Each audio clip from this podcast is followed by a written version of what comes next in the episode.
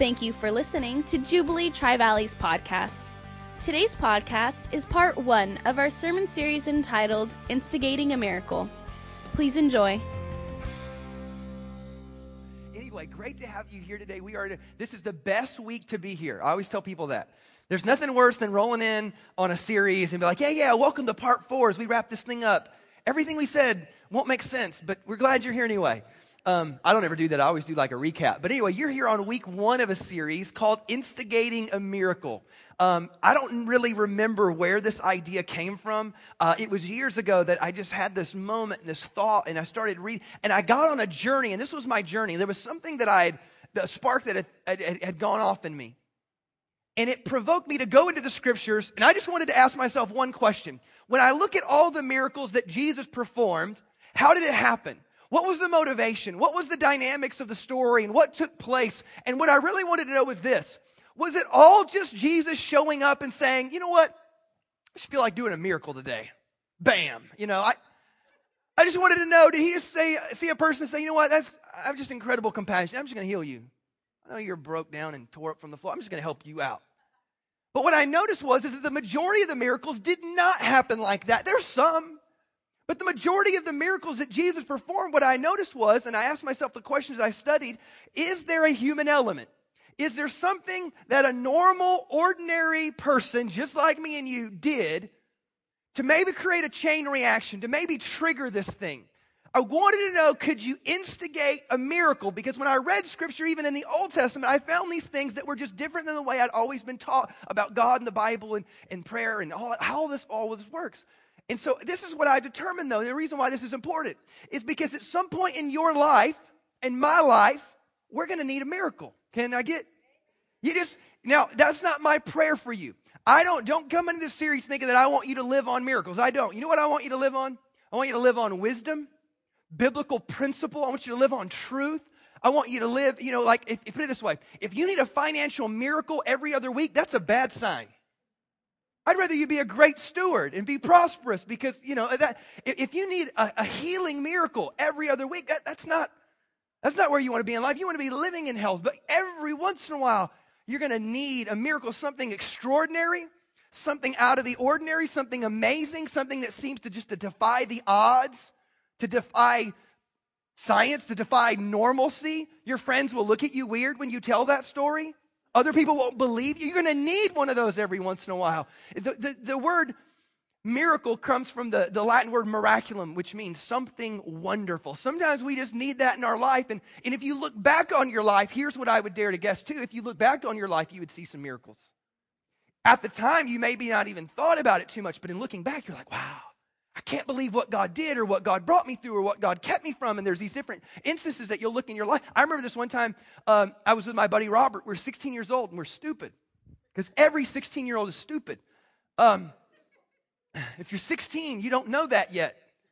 When you're 20, you'll know that. And then when you're 25, you realize that your 20 year old self wasn't very smart either. But uh, anyway, 16 years old, me and my buddy Robert, we, you know, I did not know Jesus, and I was wild and reckless and crazy. And we, and we had this car that had a sunroof, and we're driving it, and we're acting wild and crazy. And we had this idea that we could change drivers while we were driving on a wet road after it had been raining early that day.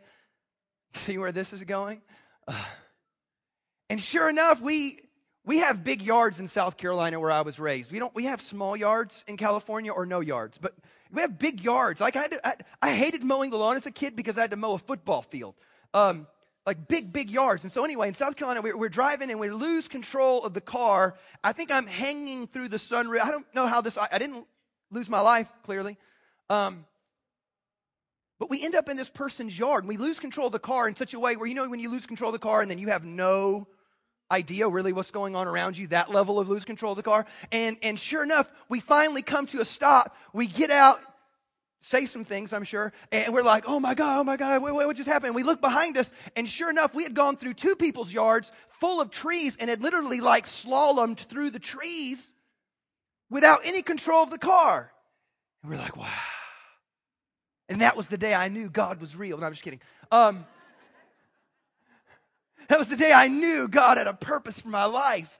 it didn't actually change my life. It took other stupid things to happen too. But anyway, my, my point is this is sometimes you look back on things in your life and you say, that had to have been God. God must have been doing something. That was miraculous. That was amazing. And so hopefully you don't live off those.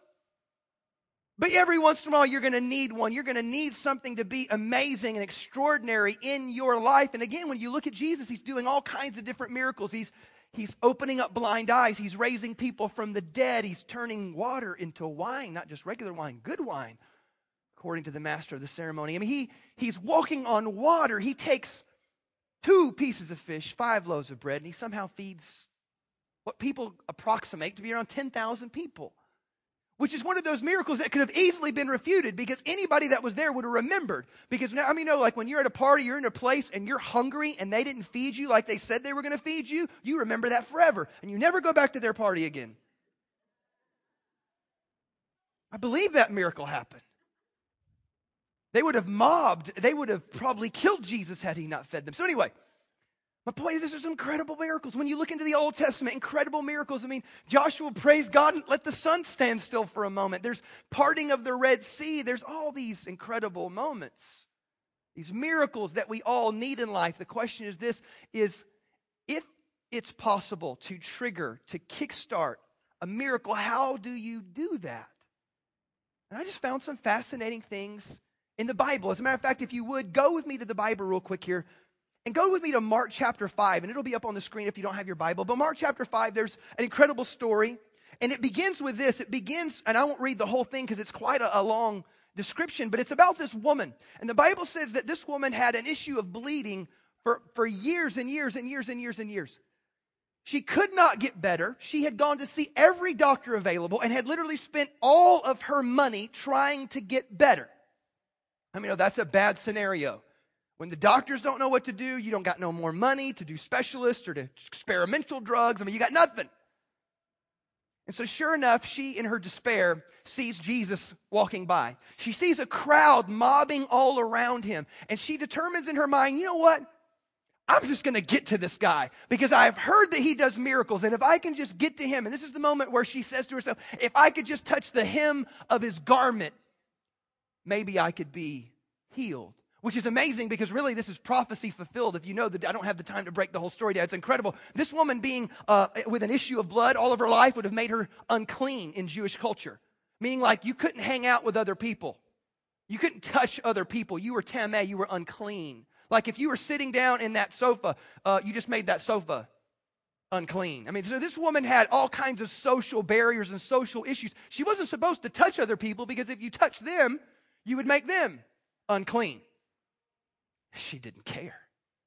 She sees this crowd following Jesus, and she says, If I could just touch the hem of his garment, which is really the word uh, tzitzit, which is uh, the, the, the, rabbis used to wear a prayer shawl, and at the edge of the prayer shawl, there were the tassels. Everybody say tassels. There was these tassels, and, and that's in essence what she was talking about. It wasn't saying if I could just touch, you know, the cuff on his suit pant. That was not what she was talking about. On his prayer shawl, there was a tassel, and she said, If I can just touch the tassel. Now, listen, in the book in the Old Testament, the prophet said this the prophet said that the Son of God would rise with healing in his wings. The word wings is the exact same word for tassel that they use in the New Testament. And this was literally prophecy being fulfilled as she says, You know what? I believe that's the Son of God, and there is healing in those tassels. It's crazy. So she, sure enough, she's all in all of her uncleanness.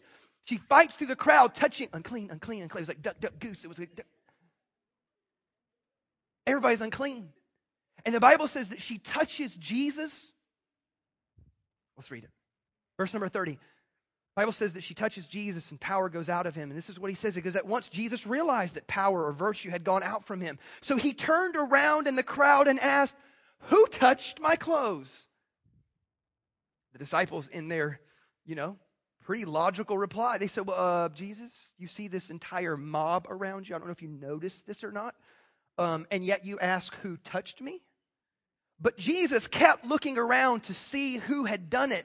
And then the woman, knowing what had happened to her, came and fell at his feet and trembling with fear told him the whole truth. And he said to her, Your daughter, your faith has healed you. Go in peace, be freed from your suffering. Notice she didn't say, Daughter, God has healed you today. Didn't say, Daughter, I have healed you today. He said, Daughter, your faith has healed you today. And you know what it was? There's a, there's a Hebrew word for this. It's a kind of a Yiddish word. Everybody say chutzpah. Yeah, it's, are you familiar? Raise your hand, okay. You're familiar with this term. It's, yeah, it's a Yiddish word. It's a Hebrew word. It, it goes back into their language, back into this day and this form. And it's kind of even gotten a bad connotation now to where it's almost like audacity taken to obnoxiousness. But back then it was just audaciousness. It was just this I don't care. I'm going to fight. I'm going to be persistent. I'm going to go for it. I'm going to be unrelenting. I'm going to keep fighting and pressing and going for it no matter what. And this woman had chutzpah. Think about it. She was willing to go to every doctor she could find. She was willing to spend every penny that she could. And even then, she was willing to make everybody else unclean too just so that she could get healed and literally fighting through a mob. Now, again, in this day and culture, women didn't have a lot of value and respect. And so this little woman here who's sick and been sick for a long, long time. She just started, unclean, unclean, just touching, moving, uh, elbows, kick him out of the way. She had to fight through a mob of people to get to Jesus. And she did not care because she had something called chutzpah. It's what we would just say is audacious, persistent, radical faith. Just kind of the go for it faith. Go for broke. Who cares?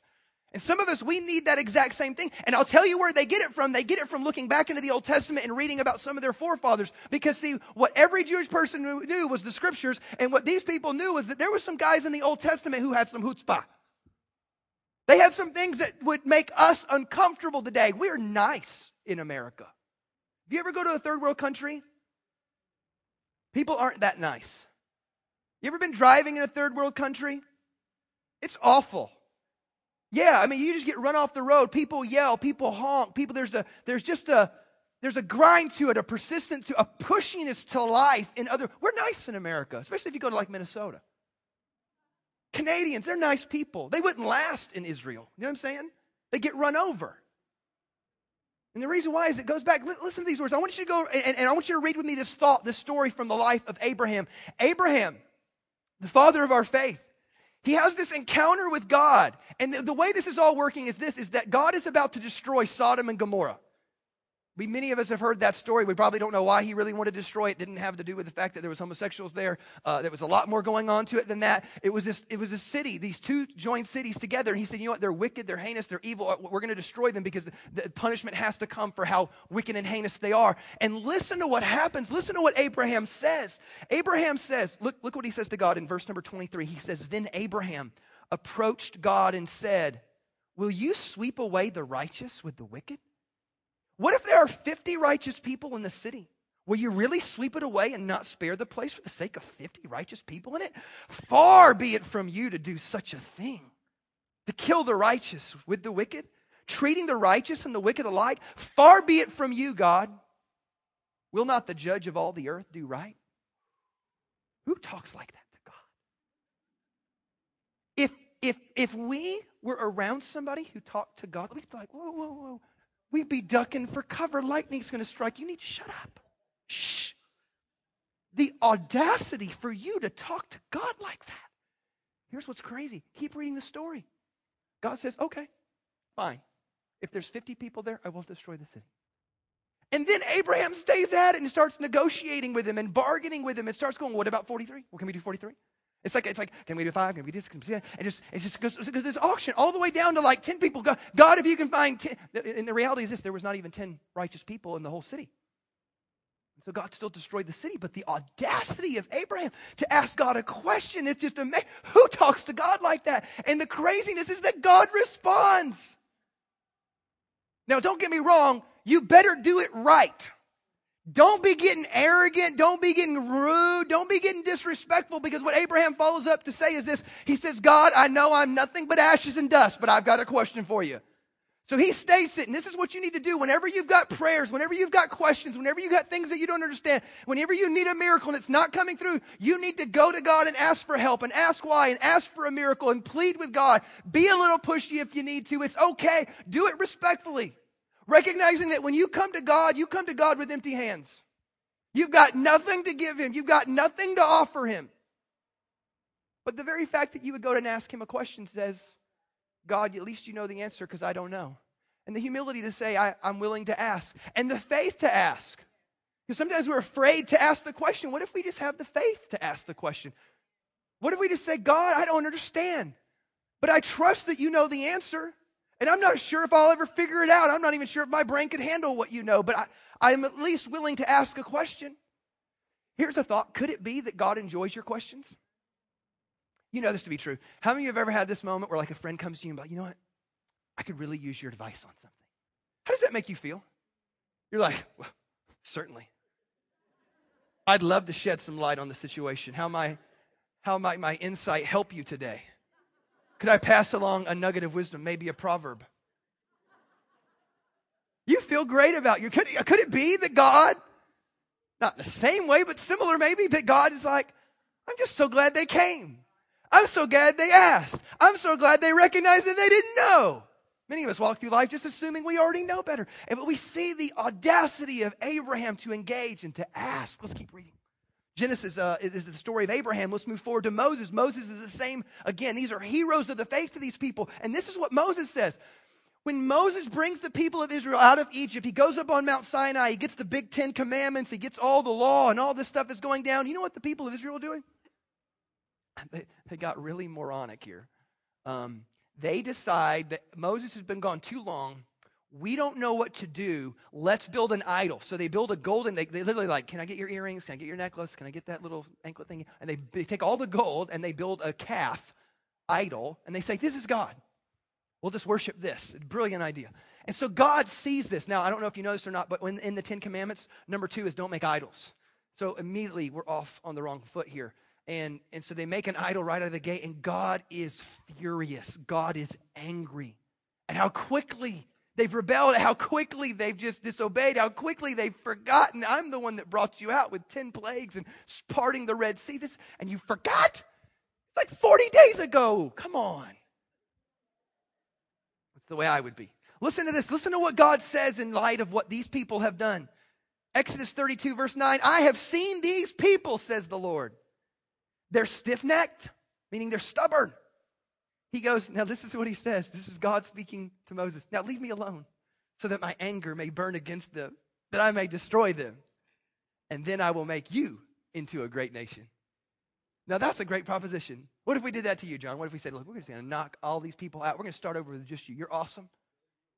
We're going to start over with you. You'd be flattered. You'd be like, Yes, Lord. Yes, Lord. Yes, Lord. Yes, yes, Lord. You know, that's the way you would be. You'd be like, Just kill them all. We'll start over with just me. It's going to be awesome. We're going to look good. And but Moses sought the favor of the Lord. This is what we all need to do when we pray. He sought the favor of the Lord his God and said this, audacity. "O Lord, why should your anger burn against your people whom you brought out of Egypt with great power and a mighty hand?" He's flattering them. God, you're so great, powerful. You you know, why should the Egyptians say? It was with evil intent that he brought them out here to kill them in the mountains and to wipe them off the face of the earth. So turn from your fierce anger, relent, and do not bring disaster on your people. Remember your servants Abraham, Isaac, and Israel to whom you, you swore. swore. You swore by your own self, saying, I will make your descendants as numerous as the stars in the sky, and I will give your descendants all this land I promised them, and this will be their inheritance forever. Do you see? This is incredible bargaining here. But God, you are strong and mighty. You brought him out, and it was awesome. And the Egyptians, what are they going to say? I mean, they're going to talk bad about us. They're going to make us look bad. And don't you remember Abraham, Isaac, and Jacob? You promised. Promise is a promise. I think we need to change our mind. This is what he says to God. I'm not making this up. This is in your Bible. Verse 14 Then the Lord relented and did not bring on his people the disaster he had threatened. I'm just throwing out an idea. Could it be that Moses changed his mind? I just read the Bible. Could it be that some things are set in motion, but that you have the ability to interject and change the course of history? Could it be that maybe God had intended this, but because of your prayers, because of your audacious faith, because of what you did, maybe God would say, you know what? I can respect that. Okay. The Bible says that he relented. You know what that means? He changed his mind. He had compassion and he changed his mind. And here we see these. This is weird, isn't it? We don't normally read the Bible like this. This has never dawned on us. Wait a minute. What if what we did mattered? What if my prayers changed the course of history? Could it be that nothing stands outside of the power of prayer except for that which truly lies outside of the will of God? What if we could change something? What if we could make a difference with our prayers? Many of us are so determined that that's just fate and that's just the way it's set and that's just the way God intended it to be. And we assume, well, God is just always concrete. What if God is flexible? What if God changes things when you pray? Because you pray. You want to see some more chutzpah? Matthew chapter 15. Look at this story. The Bible says that there's this woman that comes to Jesus. She's a Canaanite. She's, let's just read it. Verse number 21 of Matthew 15. It says that when Jesus left that place, that he, he withdrew to the region of Tyre and Sidon. Now, here's what you need to know is, is, is any person reading this story would know, this is like being a Raider fan from Oakland. That's how bad this is. So, like, Tyre and Sidon had been cursed. They had been spoken against by half of the Old Testament prophets. It's just doomed. That was a joke. Nobody laughed. Are Raider fans in here? I relent. So the Bible says that she's from the wrong side of the tracks, the worst part of town, the worst cities you could be from. They'd already been cursed, and she's a Canaanite woman. That's what it says. It says that a Canaanite woman from that vicinity came to Jesus crying out, saying, Lord, son of David, have mercy on me. My daughter is suffering terribly from demon possession. This Canaanite woman, that just means she's not Jewish. She has no covenant with God. She's not on the inside as of now. She doesn't have any commitment to God. You know how earlier Moses was saying, Remember, you promised, and a promise is a promise. She doesn't have a promise. She has nothing. She said, Look, I'm from the wrong side of the tracks, and I know I'm wrong. And I'm a woman on top of that. Again, women not having any real credible value. Like if you were uh, witnessing a crime, they wouldn't even allow a woman to testify. It didn't matter. Women didn't hold value in this day and time. And so she is a woman, didn't have a covenant with God, wrong side of the tracks, got a crazy daughter. Have mercy on me. Jesus did not answer a word. Now, that doesn't sound like Jesus. Because I don't know about you, but the picture I grew up with Jesus is that Jesus had like blonde flowing hair, blue eyes, and a nice white robe. He was blessing the little children. He was always kind. And the Bible says that in this moment, she is ignored. The disciples came to him and urged Jesus, saying, Send her away because she keeps nagging us. And he answered to her and says, I'm sorry, I was sent only to the lost sheep of Israel. What he was saying was, Look, I have a mission to help redeem the Jewish people, and after that, the floodgates will open to the Gentiles. But for now, I'm sorry. That's just not my mission. I'm not on point there yet. And the woman came and then knelt before him and said, Lord, help me. And he replied, It is not right to take the children's bread and toss it to the dogs. Wow. First, he ignores her, then, he excludes her, and then he just insults her. You've never read this like this before, have you? If I had time, I could break this down. This didn't this wasn't as insulting as it sounds. This in their terminology would have been understood, it would have been applicable. It wasn't nearly as harsh as what it sounds today, but Jesus is still drawing a line. Ultimately, she's saying, "I'm desperate and I need a miracle." And he says what? And let me just help you out real quick. This is in essence how all prayers work. I don't know if you know this or not, but the, all prayers end up with one of three answers. When you ask God for something, when you pray earnestly and persistently for something, the answer is either yes, no, or not yet. It's the only three answers it can be, isn't it? It's either yes, no, not yet. And right now the answer is no. So the Bible says that she replies, and she's got some. The Bible says she replies and says, Yes, Lord. Everybody say, everybody say, Yes, Lord. Best thing ever can come out of your mouth. Just yes, Lord. Just start there. Yes, Lord. But even the dogs eat the crumbs that fall from the master's table. So she said, Yes, Lord, I know. You're right, and you're always right. But even the crumbs fall down and the dogs need to pick up the crumbs. And you know what? The Bible says, listen to how Jesus responds, that he answers and says, Woman, you have great faith. It's the Greek word megas, it means mega faith. crazy. This is over, uh, this is off the chart faith. Jesus says this twice in all of the four accounts of the Gospels. Once to this woman and one to another guy we'll look at later in this series. But he looks at her and says, You got some incredible, you're not even Jewish. You're not supposed to believe in God like this. You're not supposed to have faith like this. Is incredible. You've got some great, audacious, persistent, nagging faith. Wasn't she nagging earlier? Yeah, she didn't stop.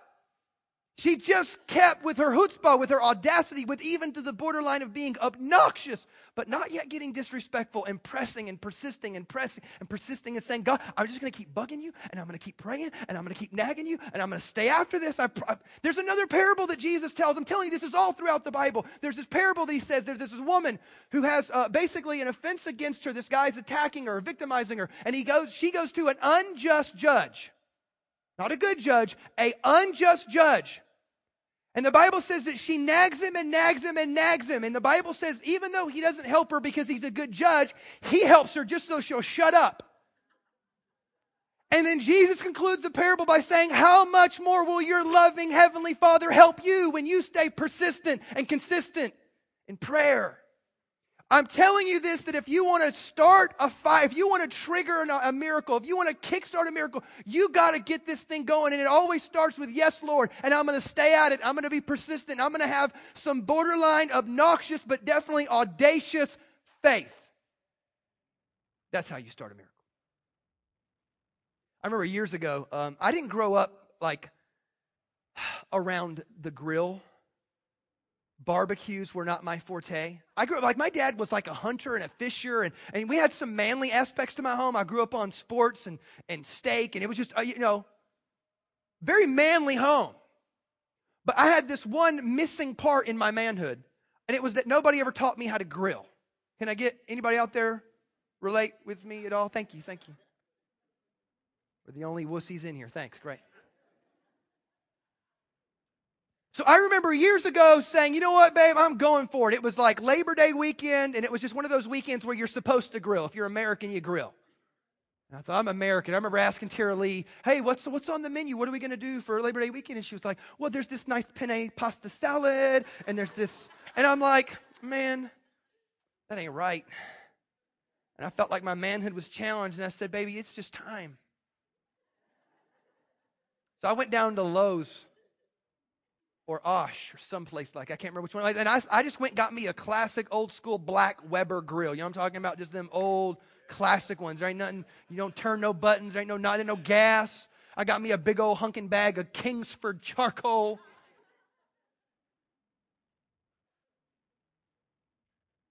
And I just determined, baby, we doing burgers and dogs. That's what we're doing. This is Labor Day or memorial, whatever it was. And I remember getting, and nobody ever told me how this was supposed to go down. Like I, so I'm like calling guys I'm trying to get instructions. And for the life of me, I got everything set as best to my knowledge and to the best of my knowledge. I can't get that thing started. I'm, I'm, I'm trying everything I can. And I didn't know that you had to like set the coals and then wait and let them to, to, to you know, get a nice gray. I didn't, I didn't know any of this stuff. I'm still a noob at this whole grilling charcoal thing. And so I'm trying everything I can. And I can't get it started. And that's where some of you are at today, too. You got the meat, you got the buns, you got, you got the condiments, you got the, the right weekend, you got, you got all the ingredients, but you can't get it started. You know what I learned? I learned if you put enough lighter fluid on anything, you can get it to burn. That's what I learned. It didn't taste that good. A lot of lighter fluid taste in your burger that day.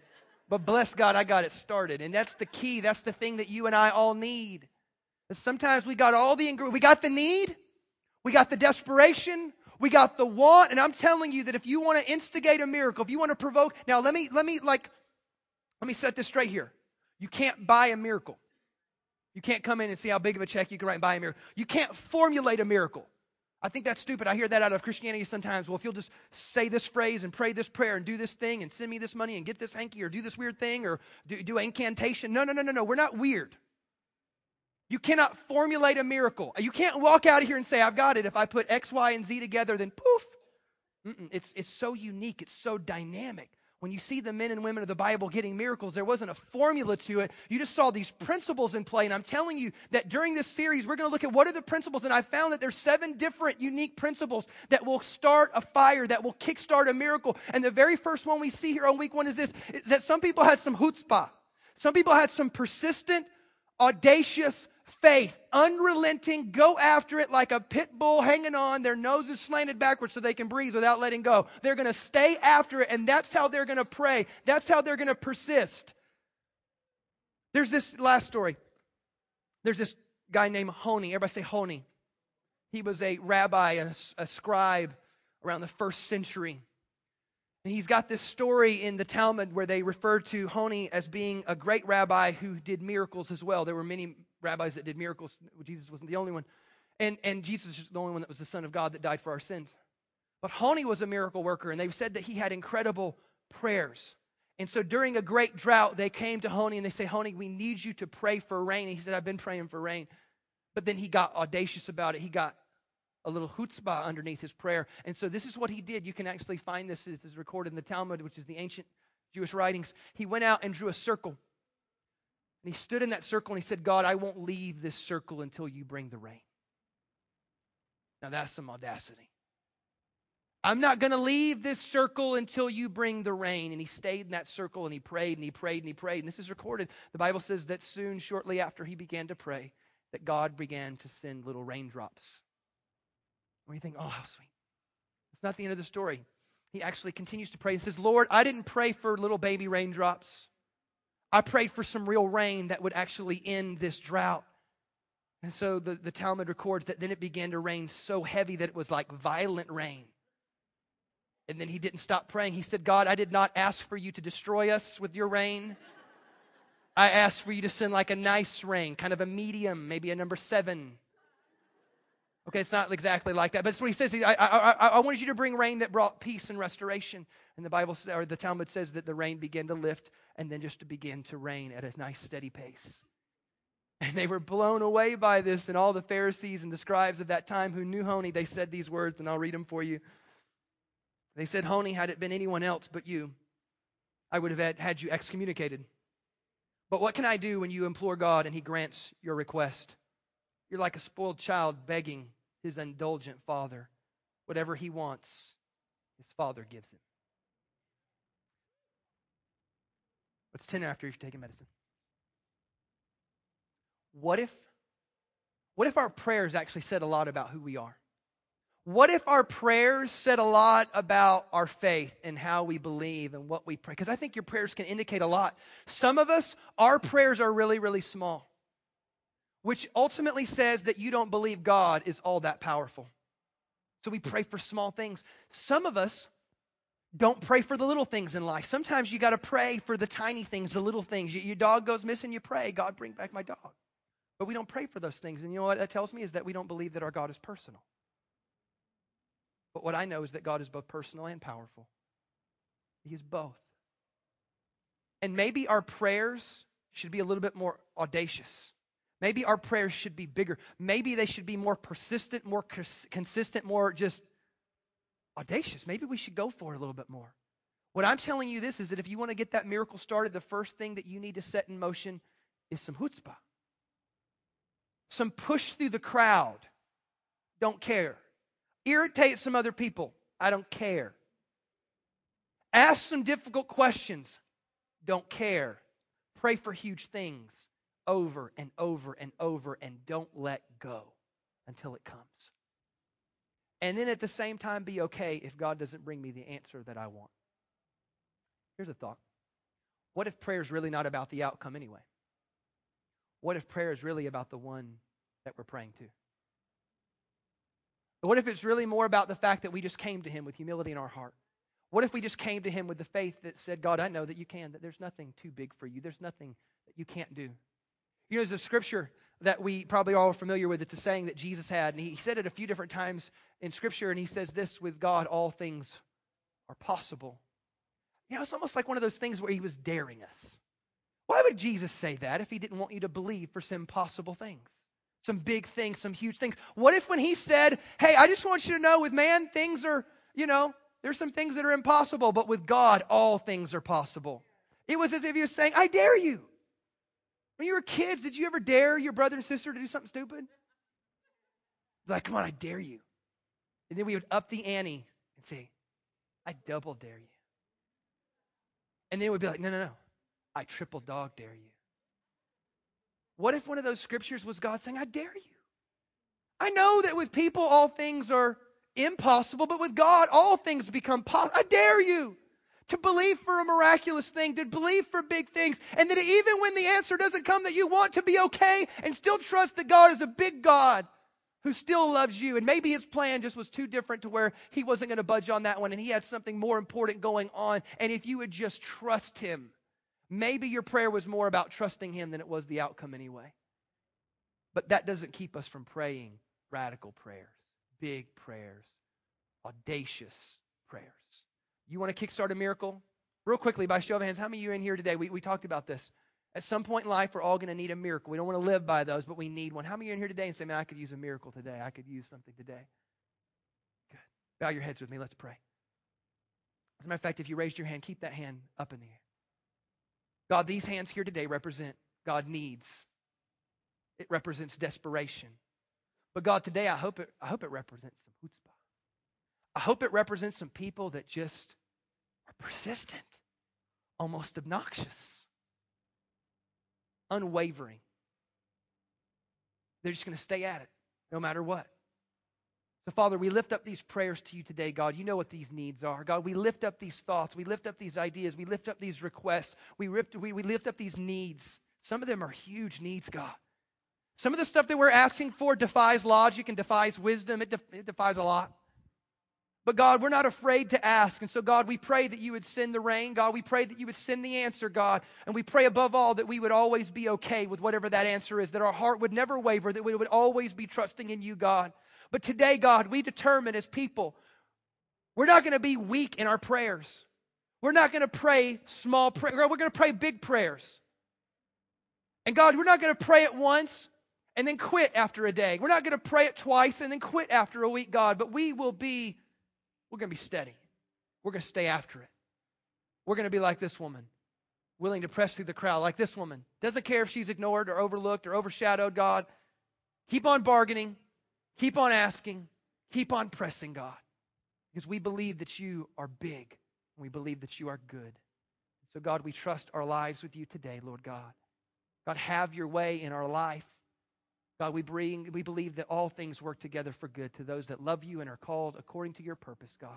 We thank you, God, for what you're up to in our midst. We believe that you are still a miracle working God. God, we pray and ask these things in Jesus' name. You believe that? Shout amen. Amen. Yeah, give the Lord a big hand clap. Thank you again for listening to Jubilee Tri Valleys podcast. For more information on Jubilee Tri Valley Church, please visit us online at jtvchurch.org.